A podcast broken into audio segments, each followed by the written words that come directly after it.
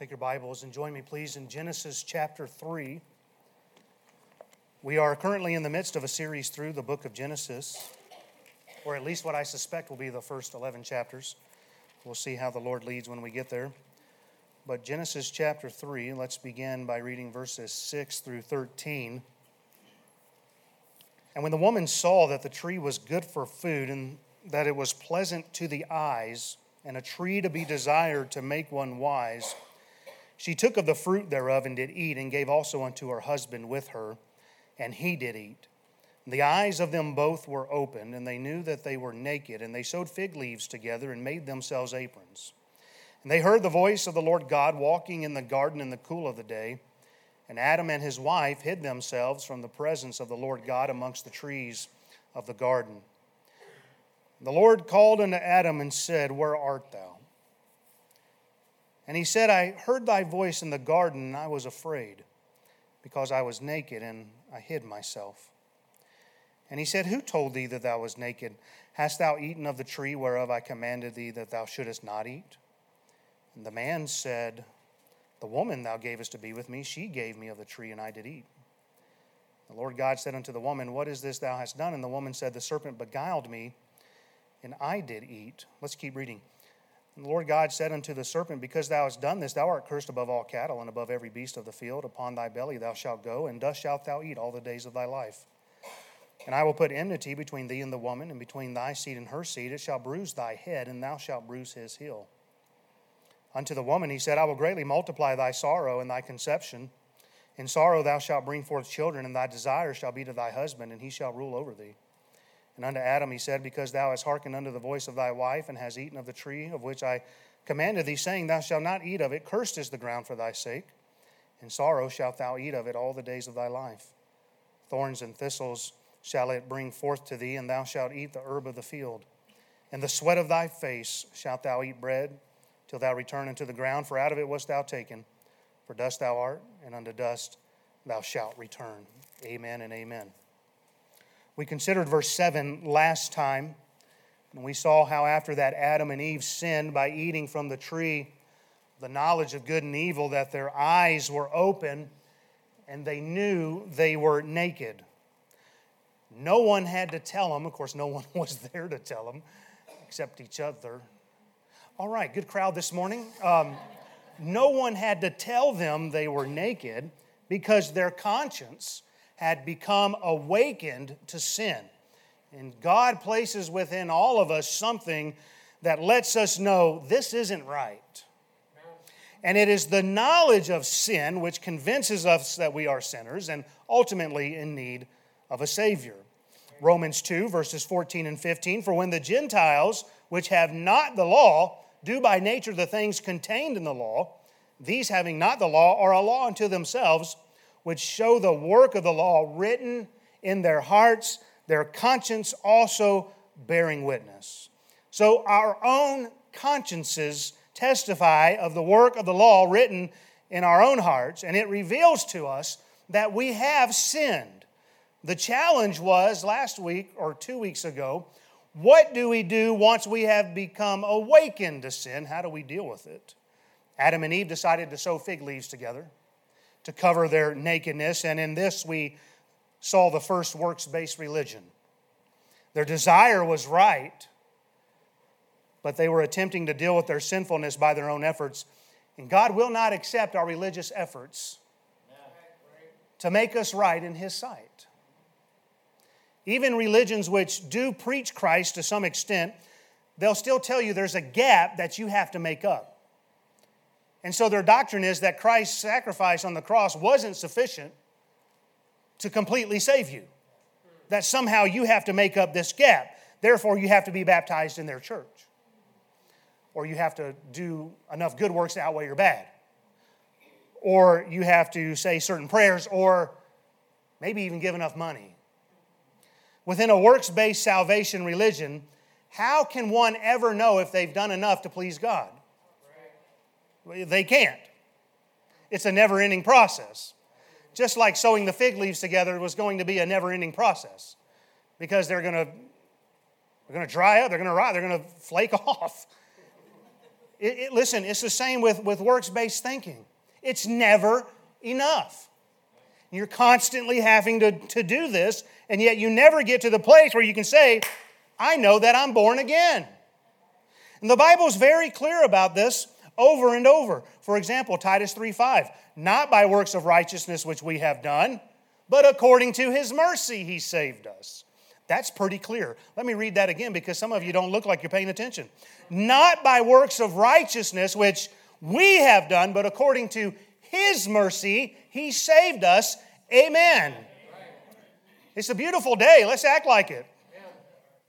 So if God won't accept our own righteousness, then what will God accept? Well, we saw last time it was in verse twenty-one, God only accepts blood. Amen. Unto Adam also and to his wife did the Lord God make coats of skin and clothe them. There was an animal sacrifice performed by God. Blood was shed to clothe Adam and Eve. But that was only a picture of who was to come four thousand years later. It was a picture of the Lord Jesus Christ who would lay down His life a ransom for many. He would shed His blood for the remission of our sins. And He is the Lamb slain from the foundation of the world. Christ offers a full pardon. He offers a full salvation. He, he offers eternal life. It is a free gift by grace, and you cannot earn it through your works. Romans eleven six, and if by grace, then it is no more of works. Otherwise, grace is no more grace. But if it be of works, then it is no more grace. Otherwise, work is no more work. And so we concluded last time with the conclusion that many are stuck in verse seven. They're still trying to fix themselves.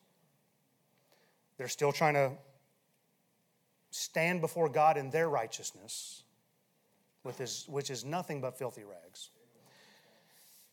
And if we're going to stand before a holy God, the only way to do that is through the merits of Christ, having His blood applied. And so we've got to understand that. Jesus paid it all. Is Jesus your plea? All that I have is Jesus. All that I claim is Jesus. All that I want, all that I need, all that I plead is Jesus. Now for today, let's move on to verse eight. And they heard the voice of the Lord God walking in the garden in the cool of the day, and Adam and his wife hid themselves from the presence of the Lord God amongst the trees of the garden. We understand from chapters one and two that God, Adam, and Eve all had a relationship together. They communed together, fellowshiped together, they walked together. God, when He placed Adam in the garden, fellowshiped with him. He gave him the command of permission. You can eat of all the trees you want. Then He gave him the command of, of prohibition. You can't eat of this one tree. But they were talking, they were fellowshipping, they were with one another. God fellowshipped with them when God performed the first marriage. Isn't it interesting how much we get out of Genesis? God performed the first sacrifice. God performed the first marriage. And He brought Eve to Adam. And they had fellowship together. God fellowshiped with them when He told them, be fruitful and multiply and replenish the earth and subdue it and have dominion over the fish of the sea, over the fowl of the air, and over every living thing that moveth upon the earth. And God fellowshiped with them when He told them He had given them every herb-bearing seed, every fruit tree for their food. And these are just the things that we have recorded in the Bible. And so it would appear from verse eight that it was not unusual for the Lord God to come to the garden to fellowship with them. And I want you to understand, as we begin to dissect this a little bit, the fellowship that God had with Adam and Eve brought Him pleasure. And it's important we understand this aspect of it. Proverbs sixteen four says, the Lord hath made all things for Himself. Revelation four eleven, thou art worthy, O Lord, to receive glory and honor and power, for thou hast created all things, and for thy pleasure they are and were created. But now in our text, things are different. Sin has entered their lives. Their fellowship with God has been severed. And in their sin, would you get this? They are robbing God of the fellowship He wanted with them. So often we look at it and we say, well, you know, sin breaks fellowship with God. But listen, God wants that fellowship. And when they let sin enter into their lives, They were robbing God of something that He had created them for. And of course, the creature has now robbed themselves of fellowship with the Creator. For those of you in Christ this morning, you know there's no greater joy than when you are walking in truth. When you are right with God, things are going in harmony, and you have peace of mind, because we understand sin is only pleasurable for a season. Then there's payday. Sin is only pleasurable for a season, but the pleasure of walking with God will endure throughout eternity. Once sin has entered the equation, the pleasure of walking with God together with Him, it's no longer there when we, when we don't confess our sin. If we let sin in and we don't confess sin and get it right, then we don't have that fellowship with God. And by way of application, it's the same in our homes. When a husband and wife are walking in the truth of God's Word, there's sweet fellowship one with another within the home. But once sin against the other enters the picture, that sweetness of marriage dissipates and there's strife and division in the home. We can say the same for our children. When they're walking with God and they are in willing subjection to your laws, as mom and dad, I hope you have laws. When they are in subjection to that, there's sweet fellowship. But just as soon as they get away from God, and they begin to live selfishly, and they begin to rebel against your law and God's law, that fellowship together with your children, it's hindered. And you know when that's happening, it's not pleasant. And of course, the problem is we're all born sinners. And even after we're in Christ, we still have this flesh that we battle. We fail our spouses, we fail our children. And how do we know this? Because of that tension that starts to build up. We realize something is off. Something is not going right. So we have to work hard at remaining in fellowship with God by walking in His truth in order that we might have godly fellowship with our Lord, with our spouse, with our children, with our friends. You got to work at it because your flesh is weak. Now, how do we understand God wants to fellowship with us? Because He sent His only begotten Son to die for you. Amen. I mean, it, that is the proof. And, and people will say, well, I just don't think God cares. He died for you. Amen. He, he, he rose again for you. He, all of this that Jesus did was so that you could have fellowship with Him. The Bible says that we might be reconciled to Him. Hebrews chapter eight, verse ten, for this is the covenant that I will make with the house of Israel after those days, saith the Lord. This is the new covenant. This is the New Testament. I will put my laws into their mind, write them in their hearts. I will be to them a God, and they shall be to me a people. He wants to be with you. Second Corinthians six sixteen, and what agreement hath the temple of God with idols? For ye are the temple of the living God. As God has said, I will dwell in them and walk in them. I will be their God, and they shall be my people. And in verse eight, here comes the Lord walking in the garden in the cool of the day. This is the same Lord who will say in Isaiah sixty-six one, thus saith the Lord, the heaven is my throne, the earth is my footstool. Where is the house that ye build unto me? And where is the place of my rest? Out of all the universe that God could be at, just think about the expanse of the universe and everywhere that God could choose to be. The fact that He has angels that He could fellowship with. God has all of this before Him, and yet there can be no other logical reason that God would visit this tiny garden on this tiny dot in all of the universe, except that He desired to fellowship with Adam and Eve. What a thought! How precious is that? God has all that He created, and yet the place that He chose to come and visit was there with them, that He might walk with them, talk with them, have fellowship with them. And I just can't get over the fact that some people view God as this unreachable, out-of-touch God who really doesn't care that much about him. That God is up there just, he's just hoping that we mess up so he can practice his zapping skills. That God is just, man, I can't wait to pour out my wrath because of those wicked sinners down there. I want you to know God loves you. Hear what I said? He cares about you. And he cares about you deeply.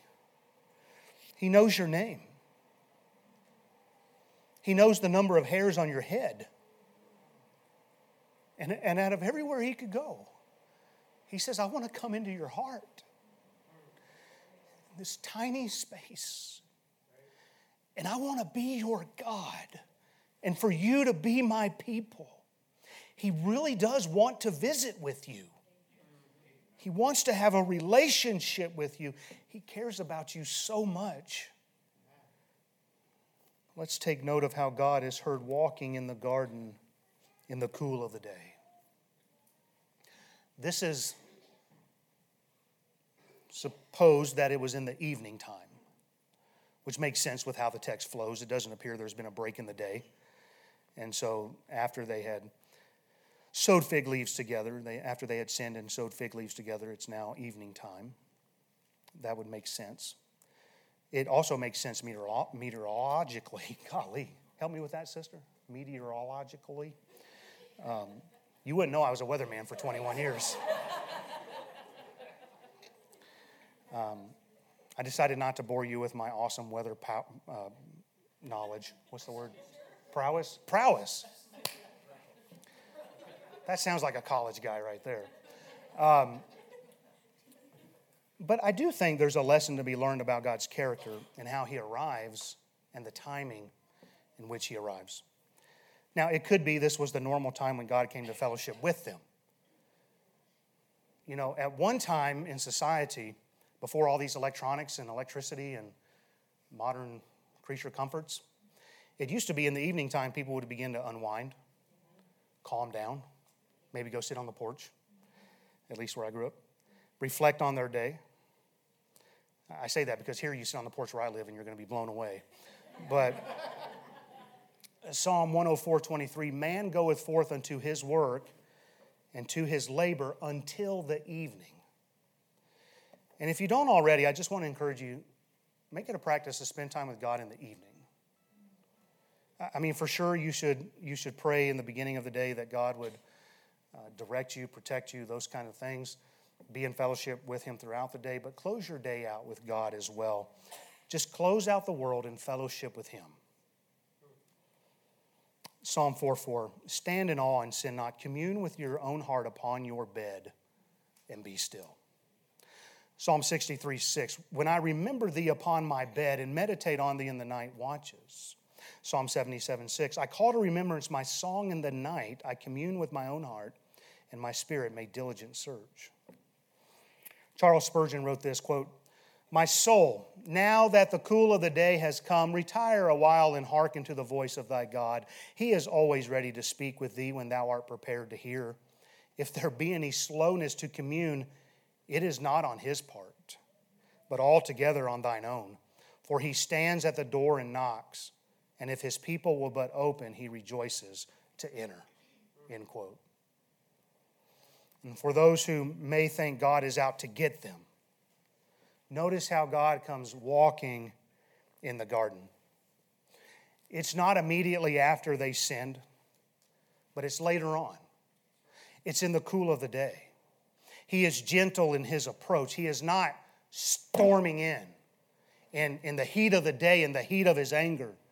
He's not creeping in under the darkness of night when human fears are at their highest. He isn't hasty, but he's deliberate in his approach. He doesn't arrive suddenly, but he gives them notice that he's approaching as they hear his voice. Perhaps it was the still small voice of God. One thing for sure that we can see in this passage is that our God is slow to anger. We should learn the same approach to others when they irritate us. Don't act all righteous this morning, amen. You all got that one you see coming, and it's like. But often we're guilty of reacting hastily with anger, and we can storm into difficult situations and just ruin the whole thing. And what we need to do is just calm down. It's a valuable lesson to learn because a soft answer will turn away wrath. We see in the second half of verse eight that even though God is approaching without vengeance, Adam and his wife hid themselves from the presence of the Lord God amongst the trees of the garden. Now, can you picture two people dressed in camouflage? Hiding in the trees? To the human eye, it'd be pretty good camouflage, amen. Who's gonna, who's gonna see him? But how silly to think that we can hide from God by just getting behind a tree. Psalm one thirty-nine, seven, whither shall I go from thy spirit, or whither shall I flee from thy presence? Proverbs fifteen, three, the eyes of the Lord are in every place, beholding the evil and the good. Jeremiah twenty-three, twenty-four, can any hide himself in secret places that I shall not see him, saith the Lord? Do not I fill heaven and earth, saith the Lord? Hebrews four, thirteen, neither is there any creature that is not manifest in his sight. But all things are naked and opened unto the eyes of him with whom we have to do. So when I read this account, I, I think, how heartbreaking was this for God? Of course, he knows what's happening. We, we get all that. In his foreknowledge, he knew all this. But here comes God to the garden, and he's looking for fellowship. And yet, when he arrives looking for fellowship, he finds them hiding from him. How sad. God wants to fellowship with you, but how often does God come looking for you, and yet in your sinfulness, you're hiding somewhere? Amen. Before sin, I can imagine they would have joyfully went to the Lord to have fellowship with him. Maybe even as a child would run toward a parent, and they could hear him approaching and not be afraid and not have shame. But now there's fear and shame. And the presence of God is no longer a pleasing sight. And who told them to hide? And again, it was their conscience being awakened to sin. And apparently deep down, they realized that these fig leaves they have sewed together really wouldn't do anything in the sight of God. Or else why are they hiding? And, and, and now they see God as some kind of enemy against them. As Hebrews ten, twenty-seven says, there was a certain fearful looking for of judgment and fiery indignation. That's how they're viewing God now. The one who created them, the one who performed their wedding, the one who blessed them and said, multiply. And now God shows up because sin has entered. They're hiding from him in fear. Why shouldn't they be afraid? Why shouldn't they attempt to hide when they know they're guilty? Because they've never sinned before. They should be hiding because nobody's ever taught them about forgiveness. They haven't gotten to verse fifteen and verse twenty-one yet. They don't know about the promised seed to come. They don't know about the coats of skin, the, the blood that's going to be shed. They don't understand any of that. It hasn't been taught to them because they haven't sinned. But you see, this is why people have a skewed opinion of God. They believe he's only out to get them when they mess up. It's because they know they are sinners, but they don't understand the forgiveness that God offers. They hide from church. I've seen it time and time again. You notice the seat's empty for a service, and then two. You make a phone call. Ah, we'll be there. Three services. The next thing you know, you found out there is some sin that's been hidden in their life, and now it's been exposed in their home. And they don't understand God. They don't understand forgiveness. And now they're running from the very one that can help them. They stay away from church. They stay away from God's word. They're terrified of their opinion of who God is. And we need to take just a moment here and recognize that all that Satan promised them has not come to pass. He's a liar. We know he mixed in truth, but he said it in a way that brought a charge against God. Jonah two eight says, they that observe lying vanities forsake their own mercy. Satan promised they would not die. Now they're hiding out in fear for their lives. He promised they would be elevated as God, but now they've never been at a lower point. He promised them their eyes would be opened in a good sense, but their eyes have only been opened to evil and fear. He promised them knowledge, but the best they could come up with was to sew fig leaves together and to hide from God. Matthew Henry wrote, he promised them that they should be as gods, great and bold and daring.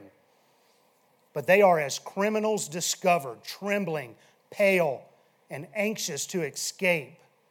They would not be subjects, and so they are prisoners. End quote. And so it is. They have become prisoners of their own sin. They can't, they can't deal with this sin on their own. They feel hopeless, they're afraid, they're ashamed, which in one sense is a proper response, but they're hiding themselves from the only one who can help them. They sense God is only out to punish them. But look at what we discover in verse nine. And the Lord God called unto Adam and said, where art thou? There's a lot we can learn from these kind of verses here in Genesis, but this question by God to sinners, it is so great because verse nine obliterates the common thinking that man is out there looking for God, but somehow he's hard to discover. I, I, I've tried seeking him. I, I've tried calling upon him. He doesn't answer. He, he's playing hide and seek with me. I, I just can't seem to locate God. And we get this idea that somehow it's up to us to go and find God, and, and he's making it difficult for us to do so. And it's the idea that if God exists out there somewhere, he's hiding. And we have to do all that we can to try to find him and reach him. But this passage is actually teaching the exact opposite. What we really discover is that sinners are the ones who are hiding from God. And we also discover God is the one who seeks us out. Whoop! Brother, if I was in West Virginia, I'd take a lap right now. Amen. Got some folks here from West Virginia. Went to the West Virginia Jubilee in twenty seventeen, and they were taking laps, brother. So take a lap if you want. So anyway, this, this verse here is actually saying that God is seeking out the sinner. That he's that the sinner's hiding. It's not God that's hiding. It, it is us who hide. It is not us who, who seeks after God. It is God who seeks after us. And the Bible's clear. There's none that seeketh after God. Now, if God is all-knowing, and he is, then why is he asking this question? Where art thou? Why is this question here? Well, we need to understand that when God asks a question, he's not seeking for information. Not for himself. But he's seeking to provide information to the one that he's asking the question to. When God asks Adam, where art thou? He wants Adam to see where his sinful decisions have led him. God wants Adam to see the position that Adam is in. He wants Adam to fess up where he's at now, that he's decided to turn away from God. God is wanting an admittance of his condition, not his location. God could have come at Adam in any number of ways. But I see personally what God is doing here is very kind. With this question to Adam, he's not driving him away, but he's trying to call him out. He's trying to draw him. We are witnessing here in this passage God's mercy and his grace. You understand God could have appeared in his anger and been just in just zapping him?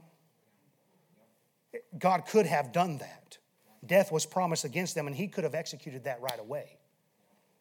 But instead of wrath, God comes to Adam in kindness, and we understand they were beginning to die and all that.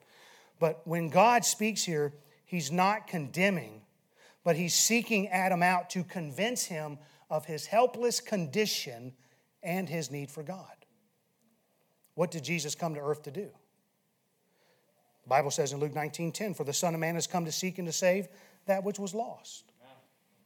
John three seventeen, for God sent not his Son into the world to condemn the world, but that the world through him might be saved. So why does God come to them in kindness in the garden? That's God's character. There, there will be a time for God's wrath for those who have rejected Christ. We know that. But in the meantime, God is trying to reach sinners in his love. He wants us to turn to him and have our sins forgiven. Amen. Hallelujah, what a Savior. Amen. We see by Adam's response in verse ten that sin affects the way we think. Look at what it says. I heard thy voice in the garden, and I was afraid because I was naked, and I hid myself. Sin affects your thinking. What in the world made him think he could hide from God? Why would Adam think God was going to be unkind? God had only been anything but good. What made Adam say he was naked if he was covered in fig leaves? God sees you. He knows where you are at. He knows what you do behind closed doors. He knows what you're doing when nobody else is looking. And there are consequences for sin, which we will see in this chapter. I read them this morning. God is still merciful. He's still gracious. He's still kind, despite how we are. Amen. And also, God is kind to Adam because of Adam's response. Adam did fess up in verse ten. He is admitting, yep, I made a mistake.